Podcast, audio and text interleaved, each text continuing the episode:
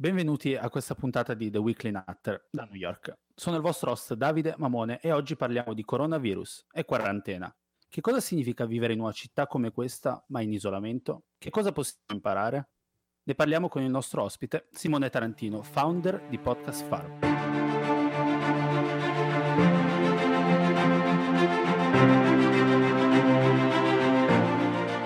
Allora Simone, siamo al primo giorno di isolamento della città, siamo alla seconda settimana di crisi coronavirus. Da italiano l'abbiamo vista arrivare in Italia e ora siamo qua a New York a viverla. Che cosa vuol dire? Che cosa significa per te? Dunque, innanzitutto buongiorno a tutti, uh, grazie di, essere, di, avermi chiamato e di essere qua in, in, in ascolto.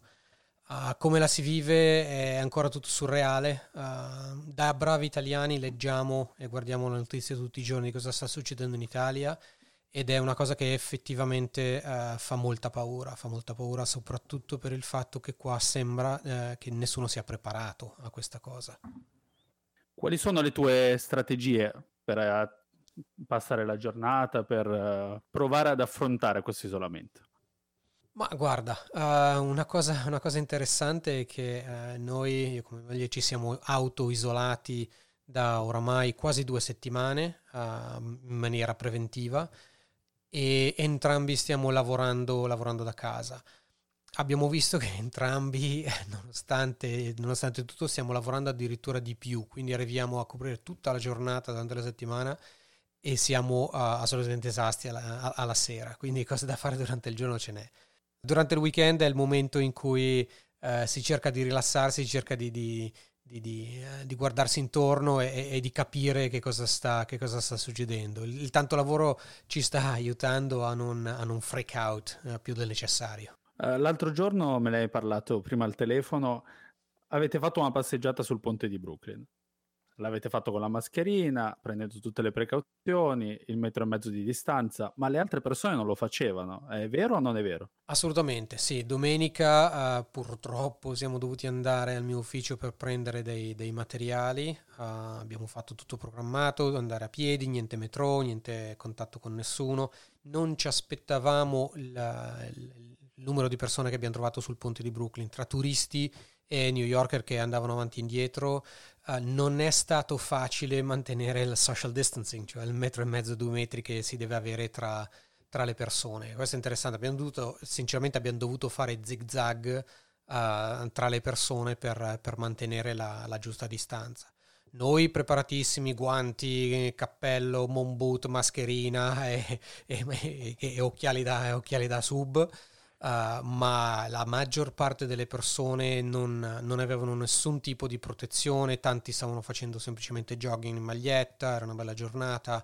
Uh, questo dà la misura di quanto non sia ancora arrivato il sense of urgency qua negli Stati Uniti. Noi l'abbiamo vista arrivare, come dicevamo prima, i nostri parenti la stanno vivendo da almeno quattro settimane abbiamo visto tutti gli step, ma come se fossero a distanza di due settimane qua arrivare. Quindi, se dovessi dare tre consigli a un amico newyorkese che ancora non ha capito, quali daresti? Ma uh, prima di tutto stai a casa, non ti muovere per nessun motivo, cioè semplicemente se devi, uh, se devi prendere una boccata d'aria apri la finestra, se vuoi sgranchirti le gambe vai su e giù per le scale del tuo palazzo.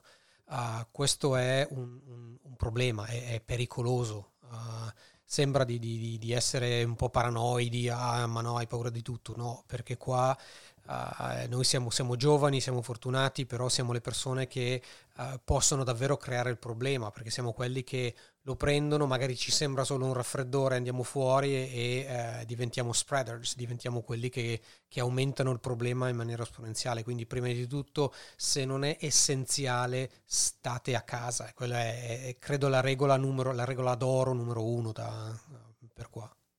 E altri due consigli, diciamo, su come prevenire questa crisi? Ma eh, quella è, una domanda da, da, 100 milioni di dollari. Uh, il, il, prevenire è semplicemente cercare di, di essere, di, di, essere gli educatori, nel senso di essere i primi a, a, a dirlo, di essere i primi a, a, fare da esempio, dire no, uh, io non esco e lo dico ad alta voce che non esco per questo e questo motivo, cercare di educare eh, la gente che invece lo fa, gli amici che magari sembrano sono un po' sbruffoni, dicono no ma eh, tanto io non lo prendo, tanto io ho, ho, ho, preso la vitamina C stamattina quindi sono, sono a posto. Eh, eh, secondo me una cosa importante è, è, fare network e far capire agli altri l'importanza del, del rimanere a casa. Una delle, diciamo, tip che vengono date dai giornali oggi è quella di ascoltare i podcast. Noi ne facciamo di podcast, ne produciamo. Quali podcast stai ascoltando? Quali sono i tuoi preferiti? Parlamene un po'. Ma dunque, uh, non ho sinceramente cambiato il tipo di podcast che ascolto uh, prima o dopo la, la quarantena, prima o durante anzi la quarantena. Uh, io ascolto per piacere personale podcast sul artificial intelligence and machine learning uh, perché l'ho studiato all'MIT e quindi è qualcosa che, che, che mi piace, mi sta a cuore, è, è una grande passione. Um, ascolto podcast sul business to business perché uh, cerco sempre di educarmi su quali possono essere eh, nuove tecniche, eh, nuovi mercati, nuovi modi di, di, fare business, come farlo meglio.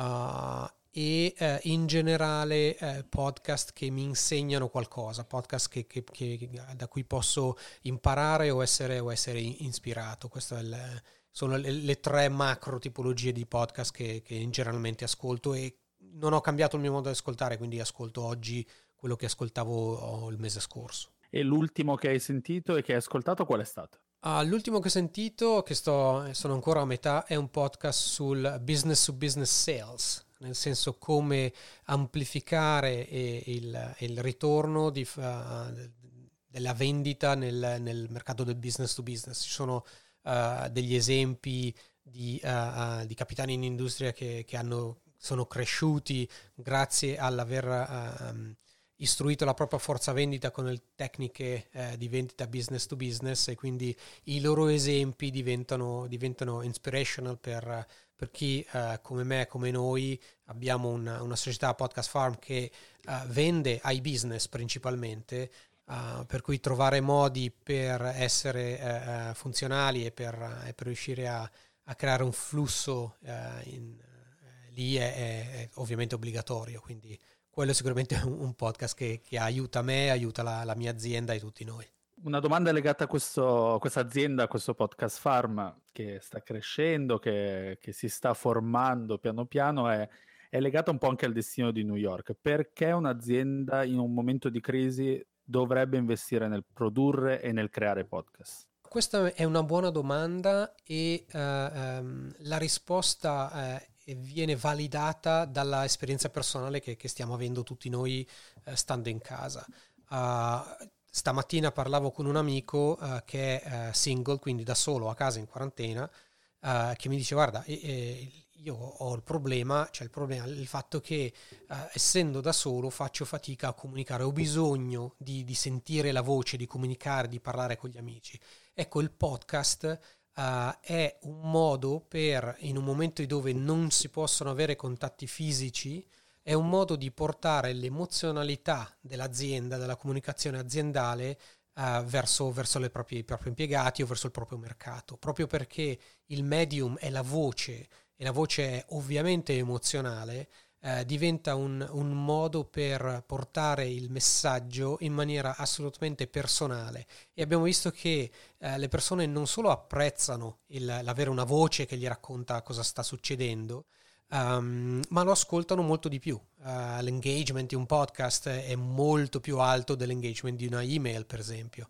Uh, la gente l'email te leggi lì da sola, è, e boh, invece il podcast lo ascolti, lo ascolti mentre cucini, mentre fai qualcos'altro, però è una voce di qualcuno che ti racconta qualcosa e la forza è, è invincibile, specialmente in un momento come questo dove c'è bisogno di avere una voce vicino che ci racconta qualcosa. A, a proposito di voci, una delle cose su cui ci focalizzeremo è che voci sentiremo dalla nuova New York dopo questa crisi. È una situazione senza precedenti, la città è abituata storicamente a superare crisi.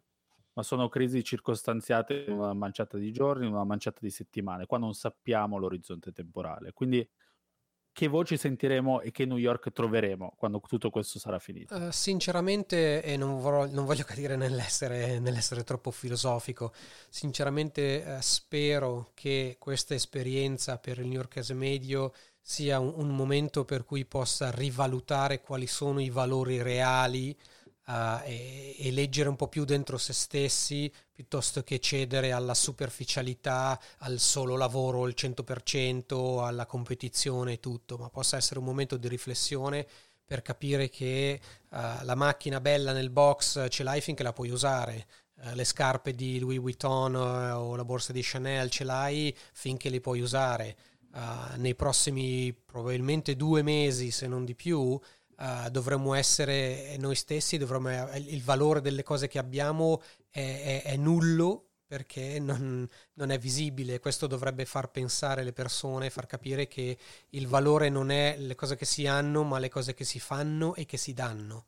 Uh, credo che, spero che questa, questo periodo sia di grande lezione per la, per la, New, York, per la New York di oggi. Noi eh, italiani, questa è l'ultima domanda che ti faccio come curiosità. Noi italiani abbiamo iniziato prima la nostra autoquarantena. I newyorkesi, quando ci vedevano con la mascherina, ci prendevano quasi in giro un paio di settimane fa, ma non per cattiveria, ma perché non hanno visto quello che noi abbiamo già visto tramite i racconti dei nostri cari. Eh, come, cosa hai provato nel fare l'autoisolamento in una città che però continuava ad andare? Uh, guarda, uh, mi sono sentito più furbo uh, perché davvero vedendo quello che sta succedendo in Italia, le nostre famiglie sono lì, le preoccupazioni che abbiamo per loro sono, sono reali e capendo quanto è difficile frenare un problema come, come, un, come una pandemia, come quello che sta succedendo, uh, essere tra i primi a dire ok, faccio il mio, uh, credo che sia un badge of honor che ognuno di noi dovrebbe, dovrebbe, avere e non è il fatto di essere italiano, è il fatto di non sono un dottore, non sono un infermiere, non, non posso essere in prima linea ad aiutare la gente, aiuto la gente uh, stando a casa. questo dovrebbe essere nel, nella, nella, testa di tutti e spero che i newyorkesi prima che poi lo capiscano e, e, e facciano come hanno sempre fatto, uh, diano il, il meglio di loro. Simone, grazie mille per queste tue parole. Grazie a voi e alla prossima. Per oggi è tutto, uh, grazie per aver seguito questo episodio. Alla prossima con The Weekly Nutter.